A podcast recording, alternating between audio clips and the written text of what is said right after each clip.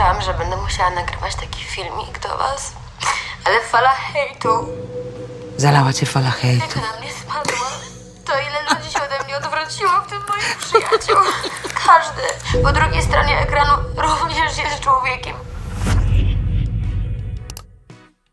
Witam Cię w sali podcastowej, Piotrek. Konrad Korkosiński, i Piotr Maszorek. a to jest ten podcast filmowy. Dzisiaj porozmawiamy o nowym filmie Janka Komasy, Sala Samobójców Hater, ale zanim do tego przejdziemy, wydarzyło się sporo rzeczy na świecie, które wpłynęły na świat kina i, I o nich których także- warto wspomnieć. Tak, chcielibyśmy o tym porozmawiać przez moment. Tak, dwa dni temu dostałem maila od kina Cinema City z informacją, że ceny biletów potanieją o połowę, co również przekłada się na abonament Cinema City Unlimited, który w Warszawie kosztował 58 zł i nagle zmiana ceny wygląda tak, że teraz kosztuje to 38 zł. I jest to naprawdę bardzo duża obniżka.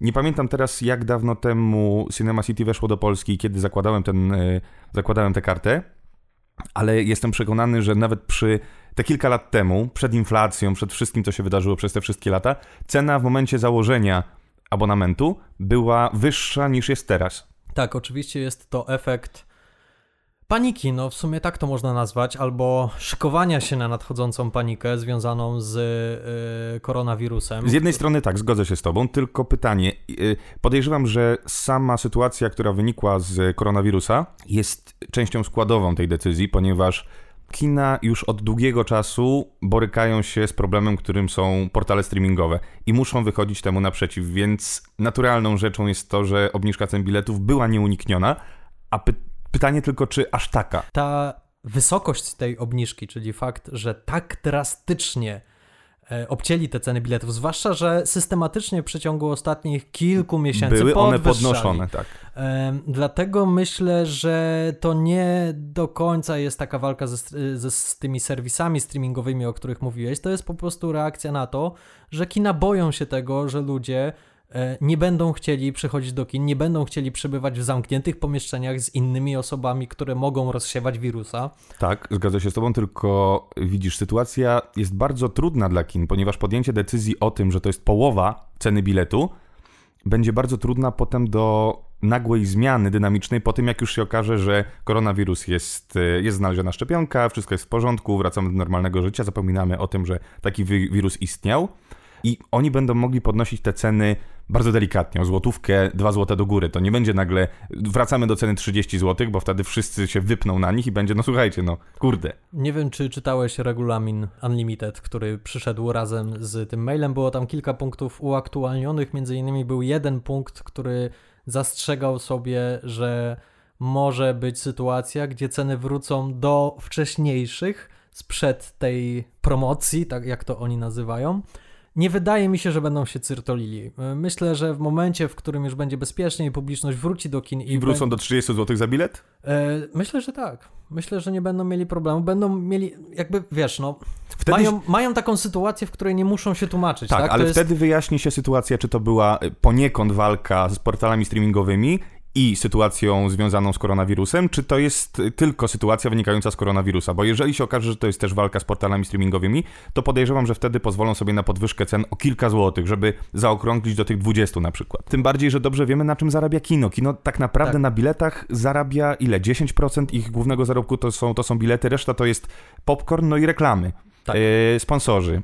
A jak zauważyliśmy, ceny popcornów e, Podskoczyły. zestawów podskoczyły. Ceny biletów bardzo staniały, natomiast e, cały bufet analogicznie w drugą Poszedł stronę do góry. poszedł do góry. Z tymi serwisami streamingowymi ja się nie zgodzę, ponieważ no pamiętajmy jednak, że y, wszystkie pozycje, które oglądamy w chwili obecnej w repertuarze Cinema City, zanim one trafią na serwisy streamingowe, minie trochę miesięcy, czyli to nie jest jeszcze ta groźba. Myślę, że dojdziemy do takiego momentu, w którym faktycznie y, jak widzimy po Netflixie, będzie duża konkurencja, Tylko- że filmy będą jednocześnie premierowały się zarówno na platformach streamingowych, jak i w kinach. Jasne, tylko że jeżeli będą premierowały się w kinach, tak jak to się działo teraz, jak y, mówimy o portalach streamingowych, to trwa to kilka dni. Jeden dzień, dwa dni, potem od razu to, to trafia na platformę streamingową. Jeżeli tą samą drogą pójdzie Disney, no to wtedy kina naprawdę nie będą miały łatwego życia. Myślę, że i tak, i tak e, tego typu, zwłaszcza, że te platformy streamingowe, jest jeszcze taka jedna sprawa, że one teraz należą do wytwórni filmowych.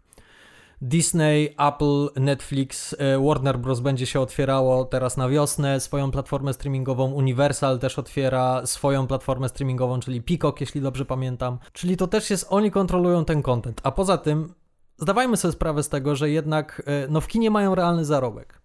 Nie do końca tak e, to się przekłada na filmy, które premierują się na platformach streamingowych, tak? Ponieważ oni na tym na samych tych filmach nie zarabiają. Kiedy filmy No trafiają do kin, to jednak możemy wyraźnie po- pokazać, ok, tyle zarobiliśmy za tą produkcję i to można, można przeliczyć, można jakby prognozować, można podejmować przyszłe decyzje w oparciu na to, że ten i ten film tego i tego twórcy tyle zarobił w takim okresie. Tym bardziej, że wiemy, że producenci stracili bardzo duży rynek, jakim jest, jakim są wydania później na płytach DVD. Tak.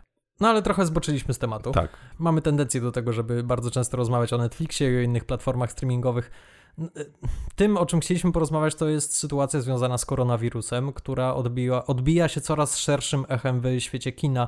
Ostatnio ogłoszono informację, że premiera najnowszej części przygód Jamesa Bonda została przełożona o 7 O miesięcy. ponad pół roku E, Z kwietnia, tak jak wspominaliśmy w naszym odcinku z zapowiedziami, na listopad. na listopad. E, Chyba pod koniec listopada w Stanach Zjednoczonych, w Europie trochę wcześniej. To jest wyjątkowa sytuacja i bardzo rzadko e, takie rzeczy się zdarzają. Oczywiście jest to reakcja producentów właśnie na sytuację na całym świecie związaną z koronawirusem, z paniką, jaka się w związku z tym pojawia. Prognozy w takiej prasie branżowej twierdzą, że producenci tą decyzją przesunięcia tej premiery stracili na tym jakieś od 30 do 50 milionów dolarów. Ale z kolei, gdyby poszli jakby w uparte i wprowadzili kin tak jak planowano w kwietniu, to wtedy, biorąc pod uwagę, ile kin się zamyka na całym świecie ze względu na obawy przed koronawirusem, wtedy mogliby stracić z dochodów w kinach jakieś 300 milionów dolarów, czyli wydaje mi się, że Może podjęli nie jest to zła decyzja. podjęli słuszną decyzję. I teraz to, o czym rozmawialiśmy przed nagraniem, czy inni producenci, inne wytwórnie pójdą za ciosem? Wiemy już, że zbliża się wielkimi krokami pod koniec marca premiera Mulan. Której główny rynek to Chiny. Tak, a Chiny w chwili obecnej nie są w stanie zapremierować tego filmu, ponieważ tam kina zamykają się po prostu jak... E, jest to kolejna plaga po prostu zamykanych kin. Em, Jest jeden film, którego przesunięcie nie byłoby dla mnie żadnym zaskoczeniem i to są Nowi Mutanci. A ja myślę, że oni właśnie powinni iść w zaparte i że nie, wszyscy się wycofują i jedynym filmem, który będzie grany, to będziemy my. I w sumie oni mogliby wyjść na tym na, do, na dobre, ponieważ wtedy byliby jedynym filmem, który To byłby prawda. grany. Ale to jest chyba najbardziej przesuwany film w historii kina. To jest bardzo pechowy film. Zresztą Bond też jest bardzo pechowym filmem. Już tyle rzeczy nie wyszło przy tym nowym Bondzie. E, Najpierw zmiany w reżyserach, później wypadek Daniela Craiga na planie. E, No bardzo, bardzo pechowa jest to produkcja. Ciekawe, czy, czy będzie warta tych wszystkich perturbacji. Ja myślę, że wszyscy się bardzo zestarzeli w trakcie produkcji tego filmu, biorąc pod uwagę z iloma problemami musieli się radzić i jakby tego było mało na sam koniec, kiedy już film miał wejść do kin, dostali jeszcze ten ostatni cios plecy ze strony... A, a nie oszukujmy się, 7 miesięcy w kinie, w kinematografii to jest naprawdę w dzisiejszych czasach ogromna przestrzeń. Ogromna. Zwłaszcza, zwłaszcza, że w kwietniu nie mieli aż takiej konkurencji, jeśli chodzi o filmy, które były na ekranach. W listopadzie będą musieli konkurować z Godzillą, kolejną Godzillą, y, która tym razem zmierzy się z King Kongiem, czyli dwa wielkie potwory. I jeśli się nie mylę, Eternals, czyli nowy film Marvela, także będzie w listopadzie. Ale może się okazać to bardzo dobrym ruchem i krokiem marketingowym. Zobaczymy. No, Tak. Jednak czekanie też jest formą marketingu. Mhm. No, ciekawe, jak właśnie będzie z tym Mulan, ponieważ ja nie wierzę, że w tej sytuacji Disney będzie szedł w zaparte i będzie twierdził, że ludzie będą walili drzwiami i oknami na nasz nowy film. Jeszcze z dziećmi. No, wydaje mi się, że to jest bardzo ryzykowna decyzja, aby jednak nie przesunąć chociaż odrobinkę tej premiery, nawet na koniec miesiąca. Sytuacja jest trochę inaczej, bo MGM nie wypuszcza tak wielu premier jak Disney w roku. Disney ma zaplanowane kilka premier na ten rok i jeżeli pozwoli sobie na to, żeby przesunąć jedną premierę, to odbije się to na każdych kolejnych premierach, które ma zaplanowane na kolejne lata. Oni mają wszystko, podejrzewam, bardzo policzone, kiedy co musi wejść, żeby odpowiednio zarobić, żeby ich następny film nie przyciął im zarobku z poprzedniego. Tak. Więc z czegoś będą musieli zrezygnować w tym roku. Tym, a, tym bardziej, że ich plany już niedawno podali do informacji. Na kolejne 5 lat chyba mamy, mamy daty premier. No ciekawe, ale jest jeden zawodnik, który paradoksalnie może bardzo zyskać na tej sytuacji i tutaj wracamy do Netflixa. Jeśli pojawi się taka sytuacja, że ludzie z obawy przed y, koronawirusem nie będą chcieli wychodzić z domu, nie będą chcieli chodzić do kina, no to serwisy streamingowe mogą zanotować bardzo drastyczny wzrost subskrypcji, które się pojawią. Kto kto wie, czy Netflix nie powinien iść za Cinema City i nie obniżyć promocyjnie teraz, nie rzucić jakiejś promocyjnej ceny, ponieważ myślę, że teraz ma bardzo duże szanse, żeby złapać bardzo dużo nowych widzów. Rzucił, weszła dosyć atrakcyjna oferta nowa Netflixa na polski rynek. Jaka? Teraz możesz subskrybować Netflixa za bodajże, teraz y, możecie mnie sprawdzić, nie, około 22 zł kosztuje najtańszy abonament na telefony komórkowe wyłącznie. A, tak, czytałem o tym, tak. Faktycznie. Więc jest chyba, że dopłacasz chyba do 24-28 zł i wtedy możesz korzystać na telefonie i na komputerze. Ciekawie, ciekawie jak ten rynek będzie się zachowywał, ponieważ musi reagować, zdecydowanie musi reagować, ponieważ y, no no jest panika. Ludzie y, unikają kin.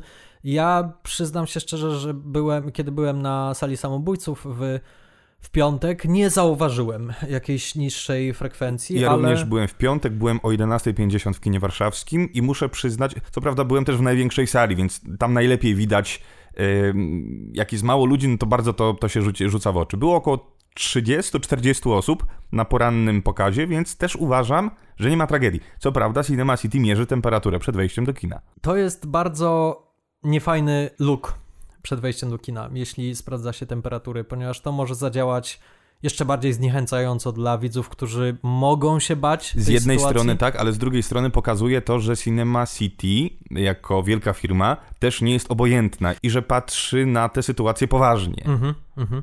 I jeżeli mogą wykluczyć, tak wiem, że teraz osoba, która jest po prostu przeziębiona i skoczyła jej temperatura, będzie piętnowana i będzie nie wpuszczana. Zresztą jest taki, a nie inny czas. Jak byłem w kinie i ktoś kasłał na, tak. na pokazie, no to jednak te wszystkie głowy widziałem, że się zwracają i, i, nawet ludzie się przesiadali, zostawiali wolne miejsca dookoła tej osoby, która kasłała. No niestety, no musimy się dostosować, to też jest sytuacja, która jest poza naszą kontrolą, no i musimy to przetrwać i tak jak Cinema City robi wszystko, żeby przetrwać i domyślam się, że te wszystkie wielkie wytwórnie oraz serwisy streamingowe także będą dostosowywały się do tej sytuacji, no ponieważ spójrzmy prawdzie w oczy, no straty spowodowane tym koronawirusem będą bardzo duże dla przemysłu rozrywkowego. Jasne. I nie tylko przemysłu dla każdego, rozrywkowego. Dla Oczywiście to jest najmniej istotny element całej tej sytuacji, ale akurat robimy podcast o filmach, czyli chcieliśmy o tym porozmawiać. No dobrze, jeśli jednak nie straszny wam koronawirus i nie chcecie wpadać w panikę i chcecie wybrać się do kina i zobaczyć dobry film, chcielibyśmy wam polecić nowy film Janka Komasy, czyli Salę samobójców, hater. Tomasz Giemza. Studiuję prawo i jestem na stażu w moderowaniu social media. Beata Santorska. Wiem, kim pani jest. Masz próbny miesiąc. Gdzie pracujesz? W internetach. Słyszałeś to? Fala hejtu, jaka na mnie spadła. To ile ludzi się ode mnie odwróciło w tym moim. Będzie premia. Dobra robota. Znajdźmy jego czułe punkty. Nasz to Mala. Przez lata jeździliśmy do jego miejscowości na wakacje. Wbijaj do nas, potrzebujemy młodych ludzi. Nie myślisz, że prawdziwy marketing nie powinien przekraczać granic etycznych? Zorganizowany mobbing, stalking, zastraszanie.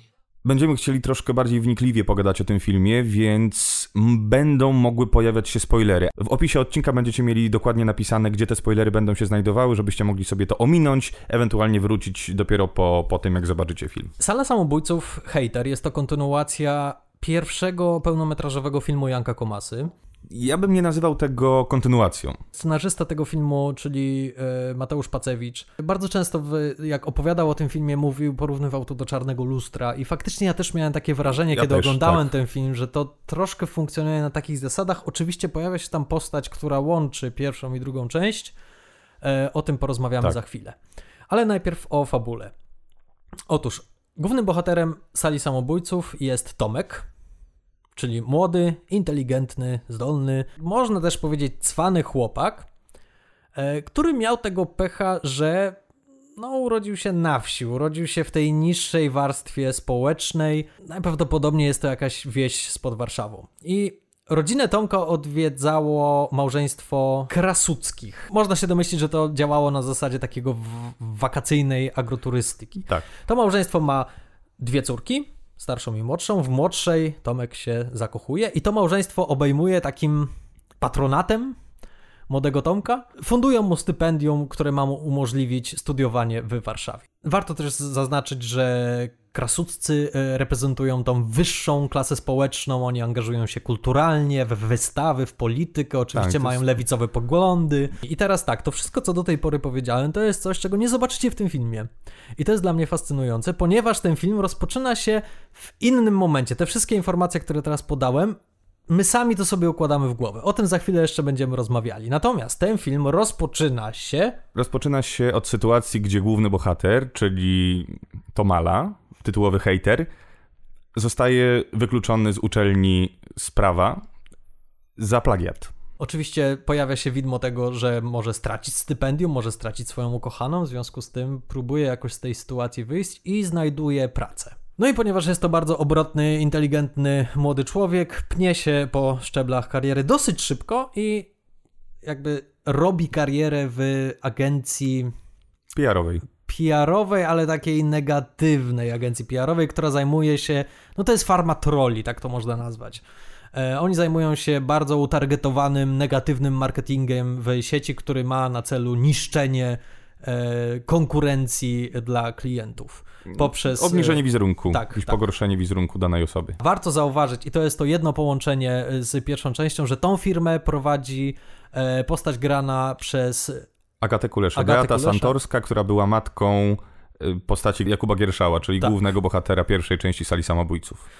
I to jest jedna z tych rzeczy, które mnie w tym filmie i w tym scenariuszu absolutnie fascynują, że jest tyle innych filmów, które można z tej historii stworzyć. Tak jak mówiliśmy o tym wstępie, to wszystko, co powiedziałem przed chwilą, nie zobaczycie tego w filmie. W każdym innym filmie to by było jakieś pół godziny filmu do pokazania. Oni tutaj ci tego nie pokazują, oni ufają twojej inteligencji. Tak samo ta historia, co się działo e, z bohaterką graną przez Agatę Kuleszę pomiędzy pierwszą a drugą częścią, to to jest świetny film, który mimo wszystko nie jest opowiedziany. To prawda, tak. I podoba mi się to, że oni nie wykładają nam wszystkiego kawa na ławy. Podoba mi się to, że e, twórcy tego filmu, zwłaszcza Janko Masa oraz e, Mateusz Pacewicz, scenarzysta, oni ufają inteligencji widza. Połowicznie mogę się z tobą zgodzić, Okej. ale do tego też wrócimy, bo to już będzie w trakcie, jak będziemy sobie o konkretnych rzeczach gadali, Dobrze. bo akurat dla mnie początek tego filmu i koniec tego filmu jest naprawdę bardzo, bardzo dobry,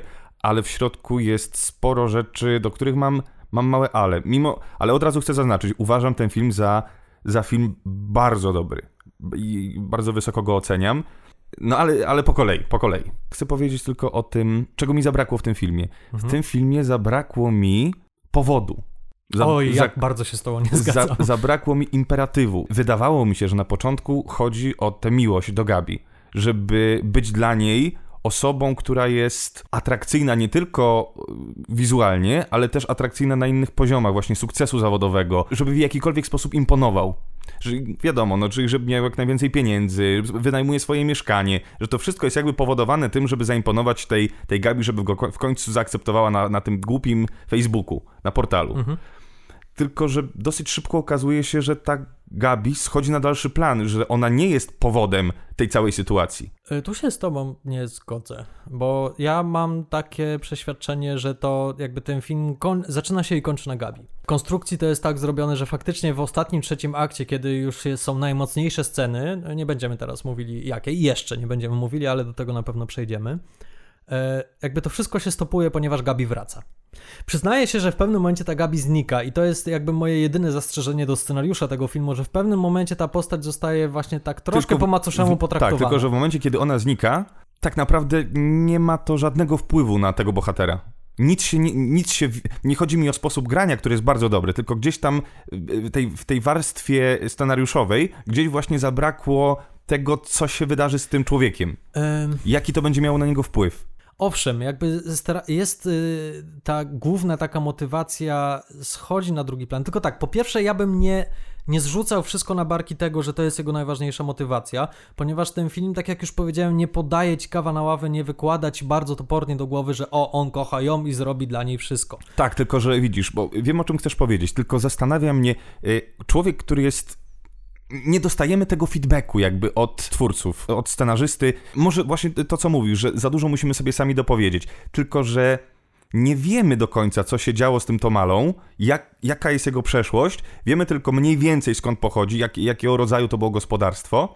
Z tej rozmowy właśnie, którą sobie nagrał na dyktafon. Tam mamy taki dosyć sporo opowiedzianego, mhm. Kras, krasudcy rozmawiają pod jego nieobecność, on to nagrywa na dyktafon. Tylko, że widzisz, że to, co potem się dzieje z tym, y, z tym bohaterem i to, do czego doprowadza go jego przeszłość, no bo skądś, skądś to musi wziąć. I to jest jakieś ileś części się składowych na to y, y, złożyło, że on podejmuje takie, a nie inne decyzje. To znaczy... I nagle, poczekaj jeszcze, mhm. i nagle robimy z niego geniusza zła. Hmm, nie.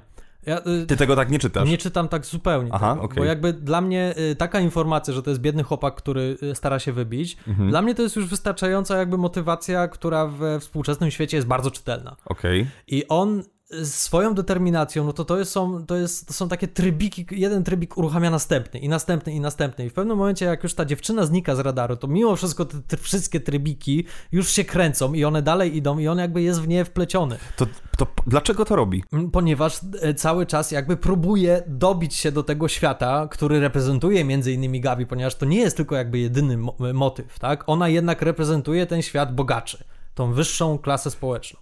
Ale nie widzisz tego, że z, on jest napisany jako geniusz zła, jako absolutny analityk, yy, analityk niszczenia i manipulacji? Mm, nie, nie. Okay, nie, okay.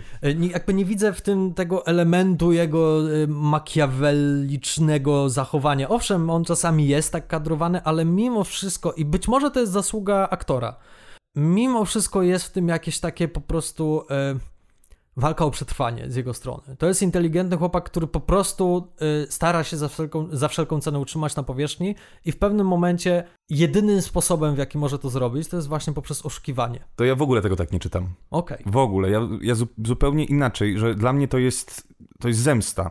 Że to, to, co robi, robi dla zemsty. I ja tutaj widzę właśnie bardziej takie nawiązanie jokerowe niż, niż parasajtowe, bo, bo to, to jest To jest film, połączenie. To jest wiesz, połączenie. Dla tak. mnie to jest, to, są, e, to jest faktycznie film, który świetnie się wpisuje właśnie w te historie, które w zeszłym roku były opowiadane w amerykańskim kinie o różnicach społecznych, tak? O różnicach e, w, między bogatymi a biednymi, tymi co mają i tymi co tak, nie mają. Tak, bo jeżeli, jeżeli ja bym odebrał ten film tak, jak ty go odebrałeś, to dla mnie wtedy nie ma tematu do grania. W sensie to jest dla mnie żadna motywacja do tego, co robi. Dlatego, że, co, że, że nagle on po prostu już tak się zatracił w tym, że chce być jak najlepszy w tej firmie i. i Nie i najlepszy w tej firmie. On, on chce dobić się do tej rodziny. Jakby ta rodzina jest jego celem i on ten cel osiąga. Mhm. To jest coś, co osiąga. No tylko pytanie, które się pojawia pod koniec y, filmu, za jaką cenę? Może usiąść przy nich, przy ich stole na równych prawach a nie jako ten, kto nie umie jeść krewetki, nie jako ten, któremu oni pomagają. On po prostu za wszelką cenę chce, żeby ci ludzie patrzyli na niego inaczej. I co musiał zrobić i czego musiał się wyrzec, a on tam bardzo wiele rzeczy się wyrzeka w tym filmie, bardzo wielu. I to jest, to jest dla mnie ten temat, okay, który okay, jest to ja, to ja tego tak nie przeczytałem. Ja przeczytałem jednak chęć zemsty i odegrania się na, na, na, na wszystkich, którzy, którzy mu to życie utrudnili. Że on był, on zawsze był gorszy, i teraz pokażę, że, że, że nie, że jest, jestem, jestem w stanie zrobić jest wszystko. Faktycz, jest faktycznie taki moment, w którym on ma ten wybuch, powiedzmy załamanie, gdzie ta jego taka bariera, ponieważ jest to bohater, który, y, który jest bardzo enigmatyczny, on nie mówi, co się w nim dzieje.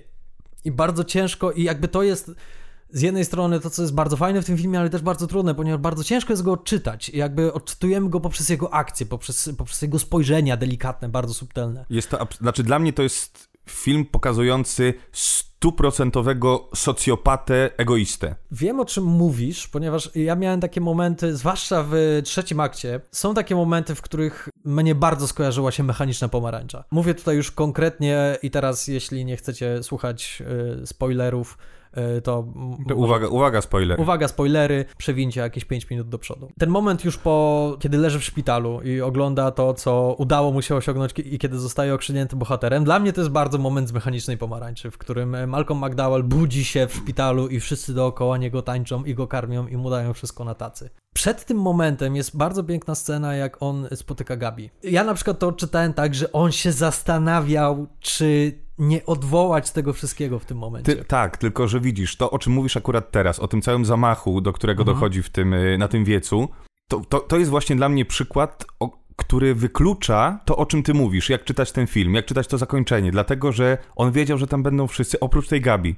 Mhm. I równie dobrze wszyscy mogli zginąć, więc nie usiadłby z nimi przy stole. On dokładnie założył sobie, wiedział, że zaraz stąd wyjdzie, wiedząc, że wszyscy tam poszli, ci krasutcy, wszyscy tam będą, ze wszystkimi się jeszcze uściskał, zaprosił ich na wiec i powiedział, że wychodzi. I miał wyjść, miał wszystkich tam zostawić z tym zamachowcem, żeby najprawdopodobniej wszyscy zginęli.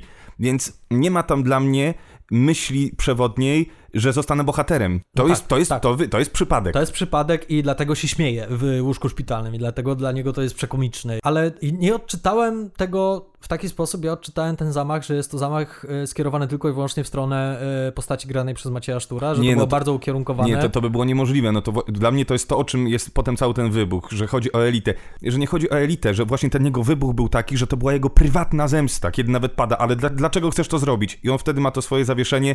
Kogo chcesz zniszczyć? Tak, ale to Elity. jednocześnie można interpretować, że postać grana przez Macieja Sztura jest reprezentantem tego, jest Jasne. kandydatem tych elit i to jest tego twarz.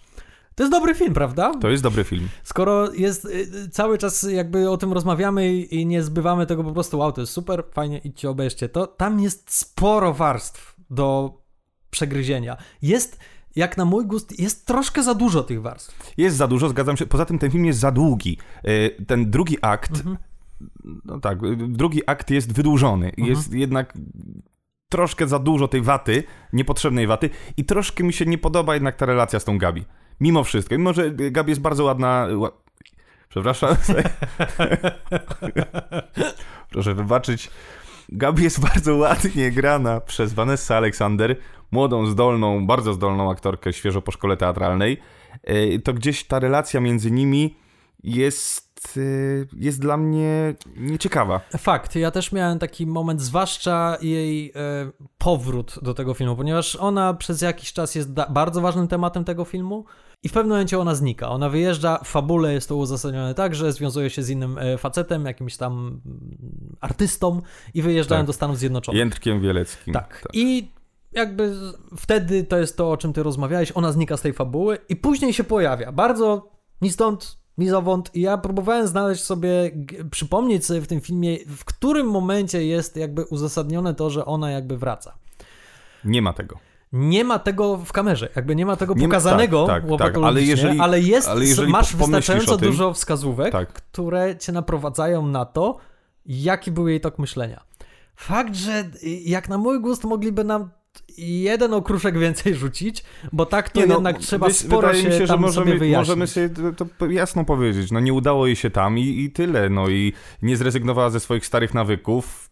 Prawdopodobnie tamten facet kopio- kopnął ją w dupę i to jest to, co ona mówiła, że nigdy nie wyjedzie za granicę. No to jest ta jakby ta jej historia, że ona spróbuje udowodnić swoim rodzicom, tylko że ona nie próbuje. Wcześniej w filmie nie mieliśmy tego pokazane, że ona próbuje za wszelką cenę udowodnić coś rodzicom. Ona raczej Wręcz była ten, tą bad girl, Tak. tą, tą złą siostrą. Od samego początku do samego końca. W E- sensie na końcu mamy rzeczywiście to, że przychodzi e, miła Gabi i, Tak. i mówi, że popełniłam błąd, przepraszam. I dla mnie to jest jakby ta motywacja, ponieważ ja dopiero później sobie ułożyłem, że ona, dlaczego ona go wystawiła, y, dlaczego ona go zdradziła przed rodzicami, ponieważ w trakcie oglądania filmu jakoś to przeoczyłem i dopiero później jak sobie układałem, sobie znalazłem te elementy, które bardzo dobrze mi to wyjaśniły, chociaż one były bardzo subtelnie pokazane na ekranie, dlaczego ona to zrobiła i przez to, że je znalazłem, znalazłem też sobie wytłumaczenie, dlaczego ona wróciła. Okej, to, to, Ale to była spora taka moja gimnastyka po, po seansie. E, No.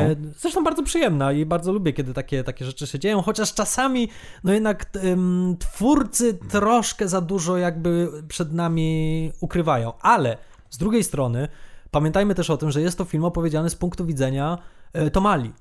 Czyli to, w jaki sposób on widzi Gabi, no to to jest to, w jaki sposób ona jest portretowana. I dlatego z jednej strony nie mogę się z tą zgodzić, że jakby jej troszkę jest w tym filmie za mało, ona jest jakby przez jego oczy. Ja się zgadzam, tylko, no tak, tak, rozumiem, tylko że powodowanie, y, to co, co ona powoduje, tego jest dla mnie dużo na początku, ale w drugim akcie to mi się tak rozmywa i traci to dla niego znaczenie. Kiedy on dostaje informację, że ona znika, to ona znika.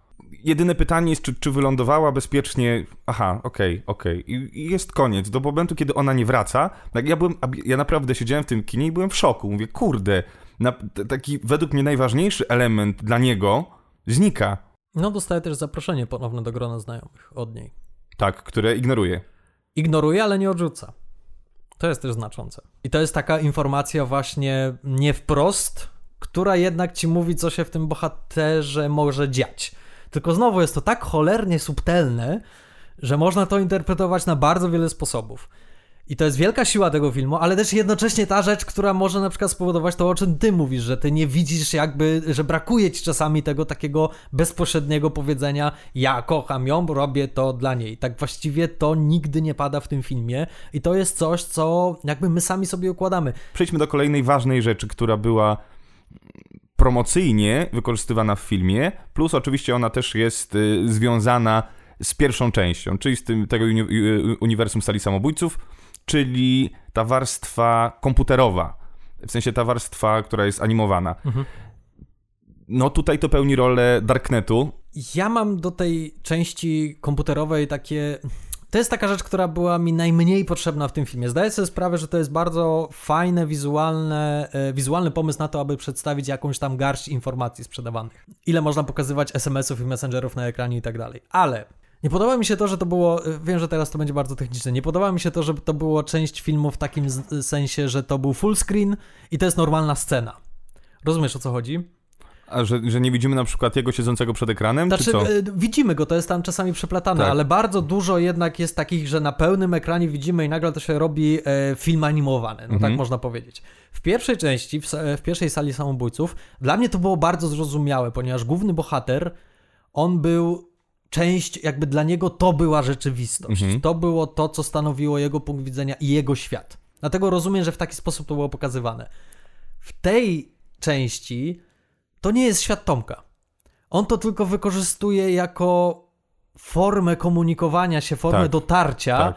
do tego drugiego chłopaka, który dokonuje zamachu. I to jest jego świat. I to jest jego świat. I, i zresztą e, ta malutka rulka, już nie, nie pamiętam jak on się nazywa. Ja też nie, świetna. aktor.